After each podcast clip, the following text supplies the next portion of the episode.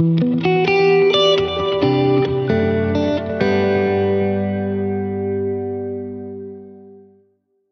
Lord Jesus, we thank you so much for this time as we read, read your word. Father, it'll speak to our hearts. That um, as we read it, Lord, different things will convict us of sin, different things will cause us to repent, will help us to grow in our faith in you and our love in you. Uh, that will uh, cause us to be more obedient as well. I pray, Father, that your word will do its work. It'll cut through our stubbornness and our pride, and uh, it'll actually do a change in our hearts and our lives, Lord, that will be receptive to it and that will obey it. We pray these things in Jesus' name. Amen. So let's go to Romans chapter 2, and then we're going to spend the rest of our time in Romans chapter 5. So what's going to be happening now is we're working our way through the book of Romans, and as you see, it's been getting a little bit more and more. We've been constantly going back and referring back to the Old Testament again and again. And I think that the best way I can think about it is I remember as a, as a kid, anytime that I get a toy or anything like that, especially if it was electronic, uh, I'd have it for a while, play with it a little bit, and then I would grab a screwdriver and then I would take it all apart because I wanted to see how it worked, right? And eventually I tried to put it back together and it wouldn't work again. And I still do that to this day many times, I take something apart, try to see how I can fix it or make it better. Say because I want to kind of understand how the thing works. And some of us may be different, right? There's always there's some things that we don't care how it works. I turn it on, it works, and that's all I need to know. But there's other things in life that we want to understand everything about it, right? Whether it be whatever our interest in, whether it be in finances and our work and and cooking or uh, health, fitness, whatever it is. There's sometimes there's things that we like to really dig in deeper and understand. Oh, so that's how it functions. The book of Romans really is going to go over. Oh, so that's what happened when we got sick. Oh, so that's what God was doing. Oh, that's why He did it the way He did it. And that's kind of the thing, because as we're going through this, as we go through Romans chapter 5, you're going to kind of think, okay, so what do I go home with? What do I actually do with this? Maybe nothing more than just simply going and saying, oh, that's how it worked, right? Because the idea behind that is we're going through God's Word, it should cause us to have some awe of what God has done, how He's put it together, so we can actually love Him more, glorify Him more, and maybe be more thankful for what he's actually done in our salvation. So with it, I want to start with in Romans, so Romans chapter 1. And we've uh, obviously read this before, but I just want to read these first few verses again, and then we'll see how it ties into Romans 5. So Romans chapter 1, verse 18. The wrath of God is being revealed from heaven against all the godlessness and wickedness of men who suppress the truth by their wickedness. Since what may be known about God is plain to them because God has made it plain to them. For since the creation of the world, God's invisible qualities, his eternal power and divine nature, have been clearly seen, being understood from what has been made, so that men are without excuse. For although they knew God, they neither glorified him as God nor gave thanks to him, but their thinking became futile and their foolish hearts were darkened. Although they claimed to be wise, they became fools and exchanged the glory of the immortal God for images made that look like mortal man and birds and animals and reptiles. When we just read those first few verses, we realize that the human race is under a lot of trouble when it comes to the relationship with God. Because what is God pouring out on the world? His wrath. His wrath is being revealed from heaven against these kinds of things. And you say, well, what are those kinds of things? And when he lists out those kinds of things, we can look at the world and go, oh, yeah, that's the stuff that we do. And when we go back even to all the way to the past, even to today, today, we do nothing but exchange the glory for the immortal God for things that are created and we worship and serve the creature ourselves mainly in this country and sometimes other things in other countries. But regardless it's not god. And everything about it is the wrath of god is being revealed from heaven against that type of behavior that sin.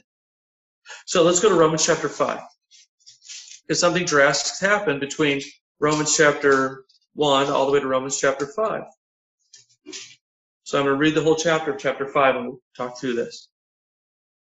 Romans chapter 5, verse 1. Therefore, since we have been justified through faith, we have peace with God through our Lord Jesus Christ, through whom we have gained access by faith into this grace in which we now stand. And we rejoice in the hope of the glory of God. Not only so, but we also rejoice in our sufferings, because we know that suffering produces perseverance, perseverance, character, and character, hope. And hope does not disappoint us, because God has poured out his love into our hearts by the Holy Spirit, whom He has given us. You see, at just the right time, when we were still powerless, Christ died for the ungodly. Very rarely will anyone die for a righteous man, though for a good man, someone might possibly dare to die. But God demonstrates his own love for us in this while we were still sinners, Christ died for us. Since we have now been justified by his blood, how much more shall we be saved from God's wrath through him? For if, when we were God's enemies, we were reconciled to him through the death of his Son, how much more, having been reconciled, shall we be saved through his life? Not only is this so, but we also rejoice in God through our Lord Jesus Christ, through whom we have now received reconciliation. Therefore, just as sin entered the world through one man, and death through sin, and in this way death came to all men because all sinned, for before the law was given, sin was in the world. But sin is not taken into account when there is no law. Nevertheless, death reigned from the time of Adam to the time of Moses, even over those who did not sin by breaking a command, as did Adam, who was a pattern of the one to come. But the gift is not like the trespass. For if the many died by the trespass of the one man, how much more did God's grace and the gift that came by the grace of the one man Jesus Christ overflow to the many? Again, the gift of God is not like the result of the one man's sin. The judgment followed one sin and brought condemnation, but the gift followed many trespasses and brought justification. For if by the trespass of the one man death reigned through that one man, how much more will those who receive God's abundant provision of grace and the gift of righteousness reign in life through the one man Jesus Christ? Consequently, just as the result of the one trespass was condemnation for all men, so also the result of the one act of righteousness was justification that brings life for all men. For just as through the disobedience of the one man the many were made sinners, so also through the obedience of the one man the many will be made righteous. The law was added so that trespass might increase. But where sin increased, grace increased all the more so that just as sin reigned in death, so also grace might reign through righteousness to bring eternal life through Jesus Christ our Lord. Okay, so when we look at how we started in Romans chapter 5, verse 1, it says, Therefore, since we have been justified through faith, we have peace with God through our Lord Jesus Christ. Just four chapters ago, it says the wrath of God is being revealed from heaven against all the godlessness and wickedness of men who suppress the truth by their unrighteousness right? When we look at where the, the human race is at, we have the wrath of God on us. And then suddenly something drastically happens between Romans chapter 1 and Romans chapter 5, where he says, Therefore, since we have been justified by faith, we now have peace with God. If you're at peace with God, do you have to suffer his wrath? No, the whole relationship has changed. There's no longer enemy, there's no, no longer animosity. It's now, there's now been a reconciliation that's gone on between the two parties. There is now peace. And we know what's happened in that is that God sent his son to die on the cross for our sins. He rose again, and all he asks us to do is to take him at his word and have faith. And God says at that point in time, we are now declared righteous in his sight. That's what we read in Romans chapter 4 and Romans chapter, no, in chapter 5. So therefore, since we've been declared righteous through faith, we have peace with God. Now, someone could even ask and say, well, just one decision? Just having faith in that one truth is enough to justify and be saved? Yes. And that's exactly what, what Paul's going to go through here in Romans chapter 5. Say, well, how can that be? It almost doesn't seem doesn't seem right, doesn't seem fair. It almost seems too easy. I remember uh, back in college, there was a big interfaith forum and things. We were able to share our faith with, with different faces during the whole September the 11th thing and all that. And and I had the, the opportunity to be able to share the, the Christian side of things. And one of the people in the crowd, one of the, the individuals who was Islamic, stood up and he said, So you're saying that all it takes is to believe in one thing, you know, just this one truth about the cross, and everything is just taken care of without doing anything else. It's too easy. The problem is the question seems great, it's too easy, but the real question is, but is it true or not? It doesn't matter if it's easy. Thank God if it's easy. It's whether or not it is a truth or it's not a truth. But this, this idea that it just simply through faith in Christ can become a big issue because it seems like there should be something more we need to do. If we were at war with God, if His wrath is on us because of all this horrible stuff we've done, and even when we look at our own lives, all this stuff I've done, but I know that it was wrong, you're telling me it's that simple? And that's what He's going to go through further. Verse 2 through whom we have gained access by faith into this grace in which we now stand. Something's drastically changed. We don't have God's wrath, we now have His grace. And we rejoice in the hope of the glory of God. What were we doing in the past? We were exchanging the glory of God for images made to look like mortal man and birds and animals and reptiles. But now instead, what do we do? We rejoice in the glory of God. Right? We should be desiring his return so that we can be with him, so that we can now truly enjoy the one that saved us, the one that's created us. And we rejoice in the glory of God because we know that when God's glory is revealed, we don't have to suffer his wrath. We know that when his glory is revealed, we're now going to be like him because we're going to see him exactly as he is. You know, it's very funny when we think about seeing God, it's not even a thought I think about very often. But when you talk to John, and he always asks, what does God look like? Why can't I see him? What's he be like when I see him? It's very interesting because it's this it's this person that that we've never met before. Right? What does he look like? Right? And I think as we get older, we kind of just take that wonder and that question, just kind of put it to the side, just figure out, I'll see it when I see it.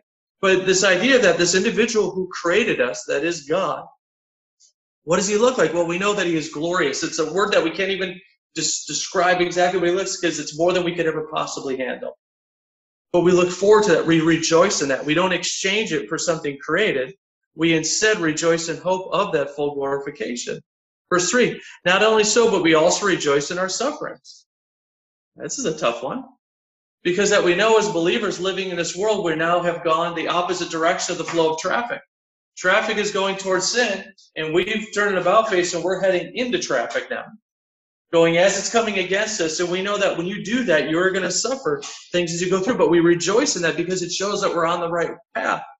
Because what did our Savior? He went through, he went against traffic. And what happened to him? He suffered, he died, but what happened? Resurrection and glorification. And that's the promise for us also. What do we promise when we die? Resurrection and then glorification. Suffering produces perseverance perseverance, character, and character, hope. I think the idea behind it is that as we suffer and we persevere, we dig our heels in the sand even deeper. We hold our ground even stronger. We get even stronger. We get even stronger in our faith.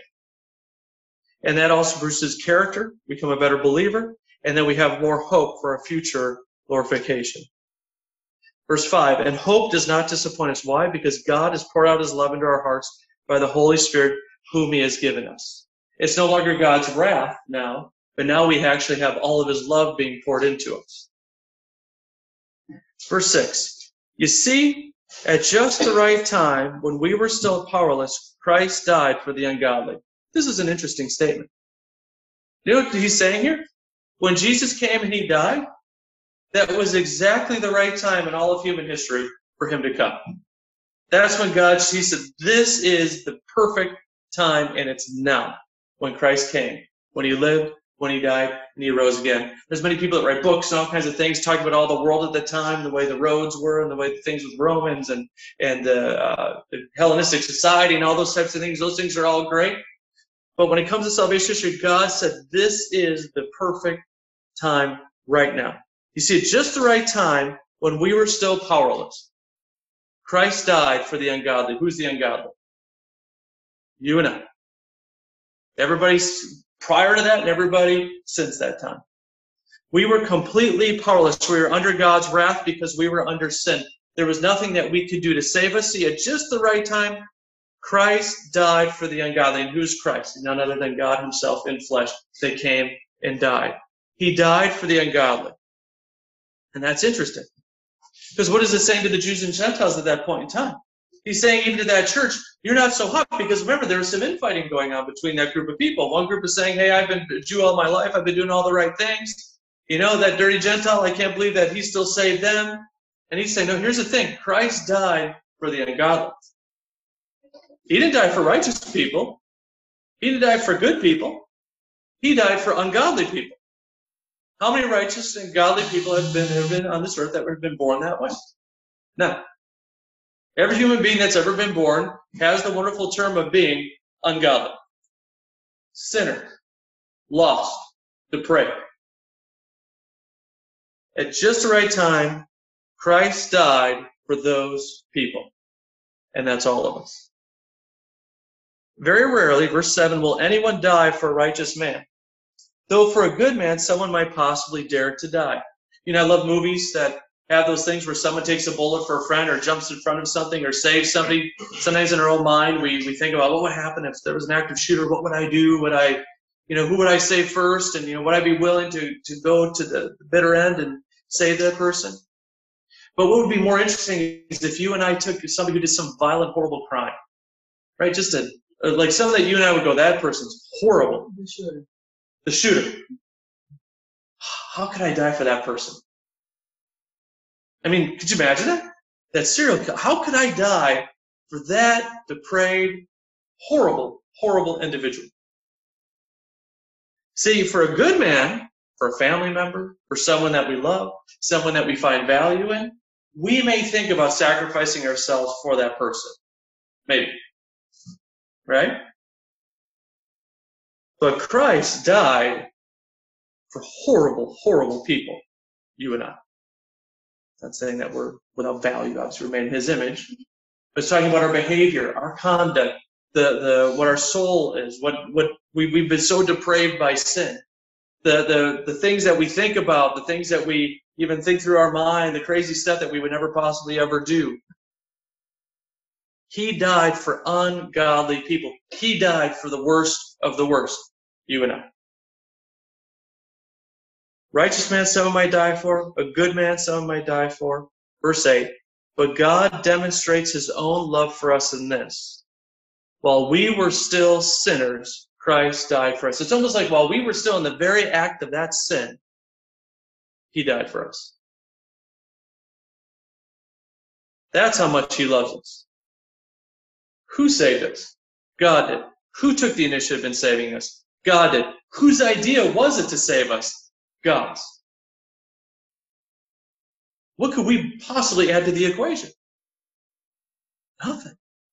What activity could we do? What could we possibly sacrifice? What could we do with our lives that would make it worthwhile, that, that it would be worthy of, of, of God's forgiveness of all the sin? Nothing. And you and I would never even think about doing that because we want to do what we want to do. God took the initiative, even though we rebelled against Him, even though we deserve all of His wrath. He took the initiative to come down and die while we were still powerless for ungodly sinners. What does that show about his character? That he loves us. He demonstrates his own love for us in this while we were still sinners, Christ died for us. Now, what we're going to see after this in Romans chapter 5 is we're going to see a lot of things where he says how much more or so much more. He's kind of adding to say, okay, this is what was before. Now, how much more now that we're saved? Verse 9.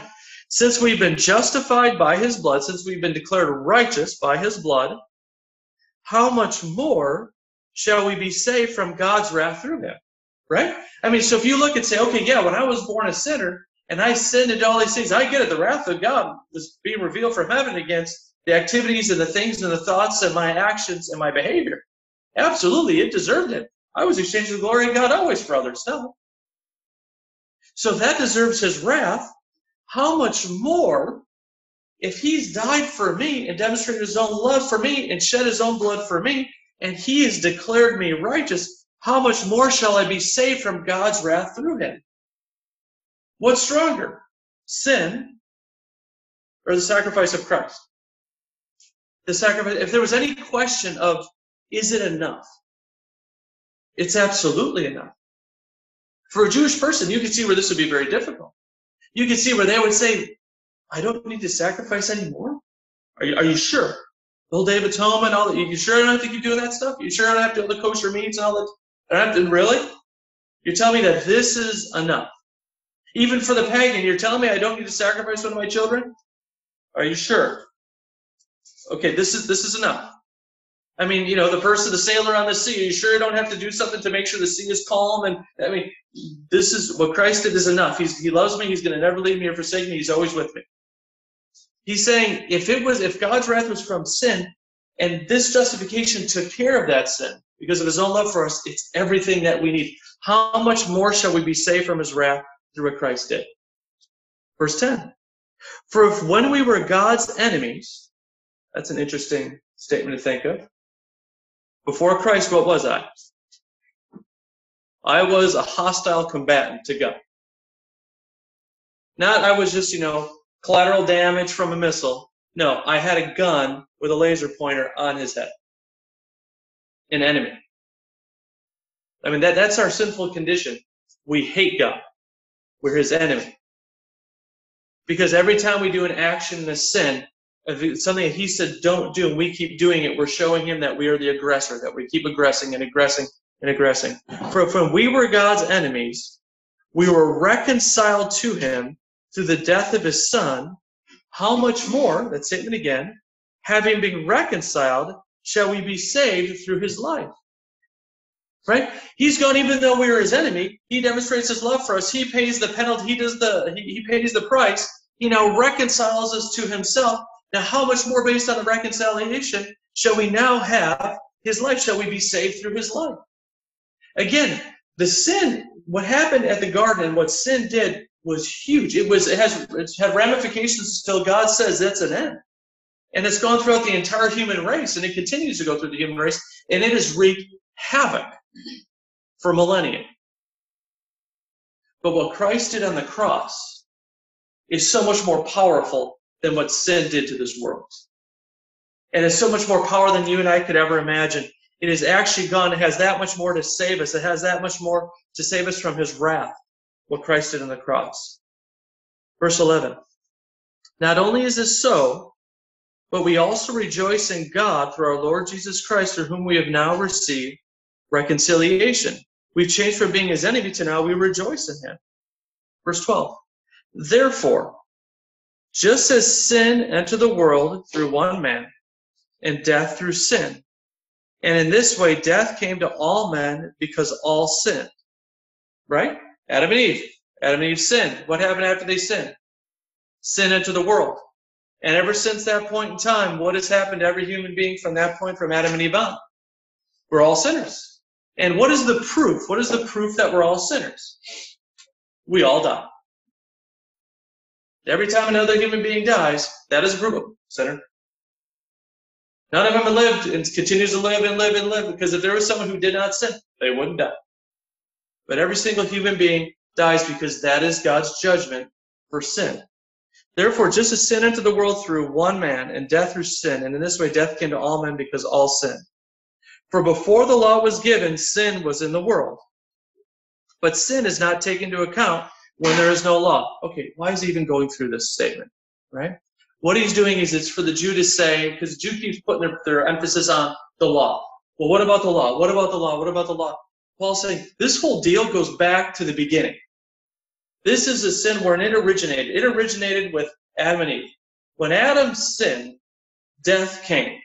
Sin ruled, sin reigned, sin entered the picture, and now death has come. Now, even before the law came, were people dying? Yes, you just go to Genesis chapter 10, and it's like, you die, you die, you die, you die. No matter if you live 900 years, it's ending. You die.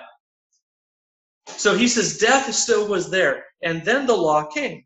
But he says sin is not taken into account when there is no law. What do they, what do they mean by that? It means that when you add a law to it, and now you know that if you've been driving down the road at 100 miles an hour, and everything you just keep going 100 miles an hour, and all of a sudden someone puts a speed limit sign that says the speed limit's 50, and you keep going 100 miles an hour, and there's a camera there, what's happening? Well, you're transgressing it. You're just adding up those transgressions over and over again to say, hey, you got to slow down. It's got to be 50 miles an hour. You keep transgressing over and over and over again. Verse 14, nevertheless, death reigned from the time of Adam to the time of Moses. From Moses, we had the Ten Commandments. Death reigned from the very beginning, from Adam to Moses, even over those who did not sin by breaking a command, any specific command, as did Adam, who was a pattern of the one to come. So what does he say? Sin has been an issue from the very beginning. It was it wasn't the law was just added, he gets that later on, to make the transgressions even more, to really get our eyes open to go, oh my gosh, we're a mess. We've got a huge problem here. God set the marker and we can't meet it. That's sin.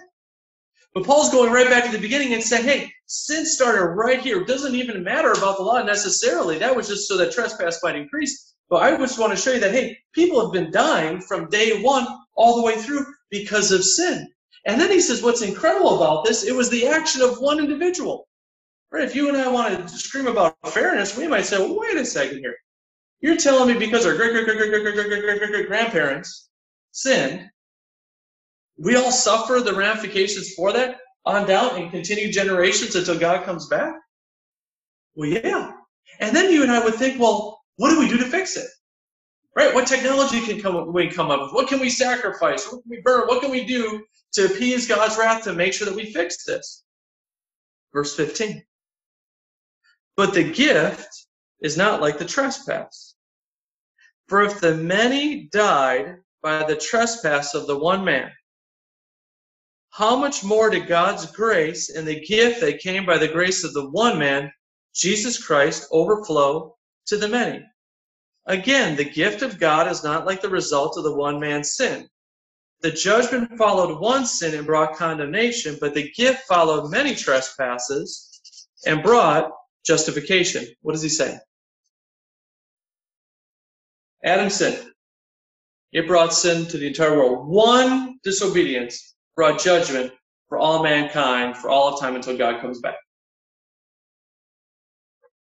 So also, the solution came by the action of one man, Jesus Christ, God in flesh. His one act of obedience, dying on the cross for our sins, shedding his blood to pay the penalty for our sins, that one act is enough to solve it. One act of disobedience causes the mess. One act of obedience is a solution. But here's what Paul's saying. You could say, okay, it's one for one. No. Because let me show you. Was that one act of disobedience very powerful and its ramifications for this world? Yeah. Yeah, it's, it's almost like, you know, the, the Narnia books we read and things like that, where it's like darkness just came over the whole the whole land. Incredibly powerful. But that was one act of disobedience brought judgment. When Christ died, what was he dealing with? He was dealing with all of the trespasses that have started from the time of Adam up until that point, and all of the disobedience that was to come after Christ until God comes back. He was taking all of those trespasses and one act of obedience paying the penalty for all of those on the cross. So, if this one was powerful to cause one act of disobedience to impact everybody, how much more powerful is what Christ did on the cross to take all the disobedience and embody it? He who knew no sin became sin for us. That's an interesting statement. He became sin. When God looked at Christ on the cross, he looked at all the nastiness. He became sin for us. So that one act of obedience took care of all of that sin. How much more now? If God, if Christ's act of obedience there on the cross paid for our justification, how much more powerful is our, just, our uh, justification over sin? It's even more powerful than that. It has the power to save. How does it work? He's explaining exactly how it works. But it seems so easy just to put faith in Christ.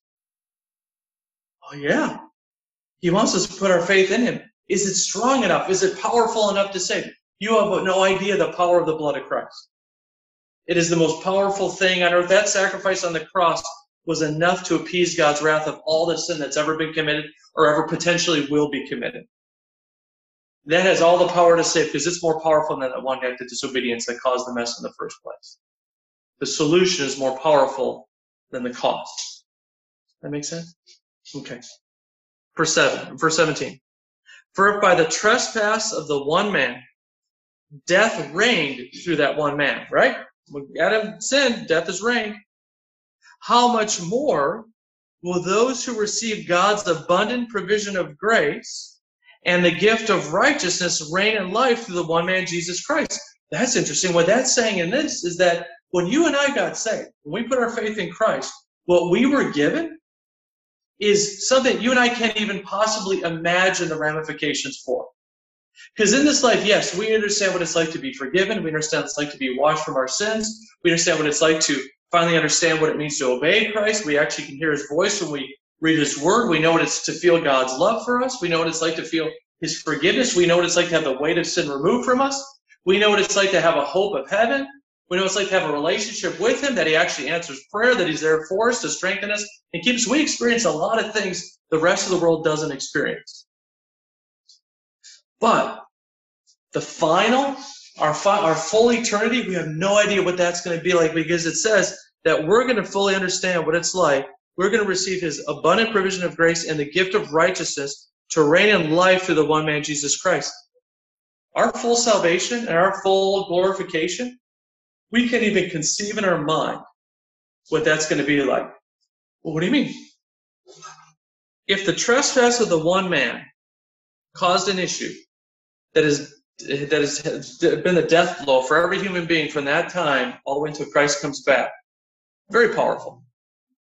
Could you only imagine the power and the ramifications of what it's like to have the grace of God reign in our life through a Christ in the cross, and we've received that?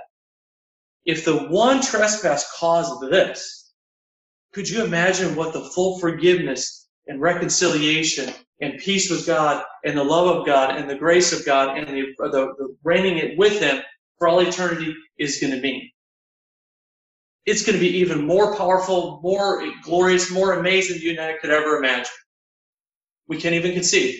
No one's conceived, nor has even entered into the thought of man what God has prepared for those who love Him. Consequently, verse 18, just as the result of one trespass was condemnation for all men, so also the result of one act of righteousness was justification that brings life for all men. Who is it available to? Everybody. Sin was an equal opportunity person, wasn't it? Once sin entered in, everybody gets it. When Christ came and died on the cross for our sins and said, Trust me, believe me, it's available to all to all who respond in faith. Verse 20. The law was added so that the trespass might increase. Because this whole time, you know, the Jews asking, like, okay, what's the point of all of these really clean pages in our Bible that we don't read? What about all this stuff? He says the point of that was this is that after a while, you and I have a very short memory, right? The Jews had a short memory of about 40 days of actually hearing and seeing God before they get down right down to idolatry. You and I, if we look at our own life, our memory is really, really short when it comes to God also. And sometimes we even we get so used to sin or you're so used to death, right? It's very interesting. You know, even though we see it all the time and things like that, and we know it's it's a it's a final end for any all of us, it's something that we kind of get used to. Oh, another person died. I mean, every time we go past the cemetery, every time we see a funeral procession, every time someone dies, yes, it causes pain, but it should be also something that really just bothers us. There's, there's not there's something not right about that. Right? It should cause us to really ask a lot of questions and really dig deeper about it. But oftentimes it's just, okay, another one went, just what happens, and we continue living on. But the law was added so that people would say, oh, wait a second here. God laid it, laid down. He goes, okay, here's 10 things. 10. We've talked about this many times before. 10 things I want you to do. And nobody has yet been able to hold to even one of those consistently. Should have other gods before me. So there it goes right there. You should not covet. You should not murder. You should not commit adultery. You should not uh, bear false witness. All these different things that he's he said to us. He laid those down so that people would say, okay, let me measure my life against that. Failed. Okay, let me try another new, new day. Failed. Let me try next minute failed, failed, failed, failed, failed, failed, failed. Why can't I follow this? Ah, because you're a sinner. But I can't follow it. Exactly. You can't. Well, what do I do? Don't worry, I took care of it for you on the cross. Oh, but but I can't do that. No, you can't. I've already paid it in full. Oh, thank God, you've already paid the debt. You've already paid the thing. I just have to simply receive receive what you're here to give me. Yes, the purpose of the law was to do that, was to measure the life against something, to realize we have a fatal illness called sin, and we need someone to save us. That was the idea. The law was added so that the trespass might increase. The law was added so that when we become conscious of sin, and it was added so that we see all the sins that we have. Let's just start counting them up. And we see that one, oh, guilty, two, three, four, and it keeps going. It was added so that the trespass might increase. But where sin increased, grace increased all the more because how many sins did Christ die for? All of them. He who knew no sin became sin. He took care of them. So even though sin increased, grace actually increases exponentially more.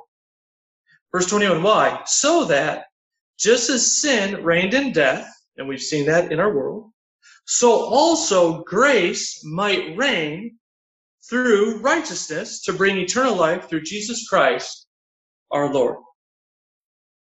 When we ask ourselves, how does it work? How, why did God do it that way? How does he, how does it do just from the one act and then the one act? He's explaining it right here. And it's all for us to come down to and say, is putting our faith and trust in Christ enough to deal with all the things I've done and you've done and the whole world's done and all the things? Absolutely. Because, yeah, we've seen sin reign, but what God has done in Christ on the cross, grace reigns and can take care of all of that even more. To the point that you and I can't even fathom what that's going to be for all eternity. Amen. Okay, let's pray. Dear Lord Jesus, we thank you so much for the truths in your word. I pray, Father, that as we uh, think through this and read through this ourselves, Lord, that your word will be what sticks in our hearts and our lives, Lord, that'll cause us to really chew on it a little bit, Lord, and uh, understand it better. I pray that help us to be more obedient to you, to follow you more, to, to trust you more. I pray, Father, as we even try to apply what's being said here, that most of all, Lord, it will cause us to be more thankful to you and to love you more, to be more excited about the salvation that we have in you. For these things in Jesus' name. Amen.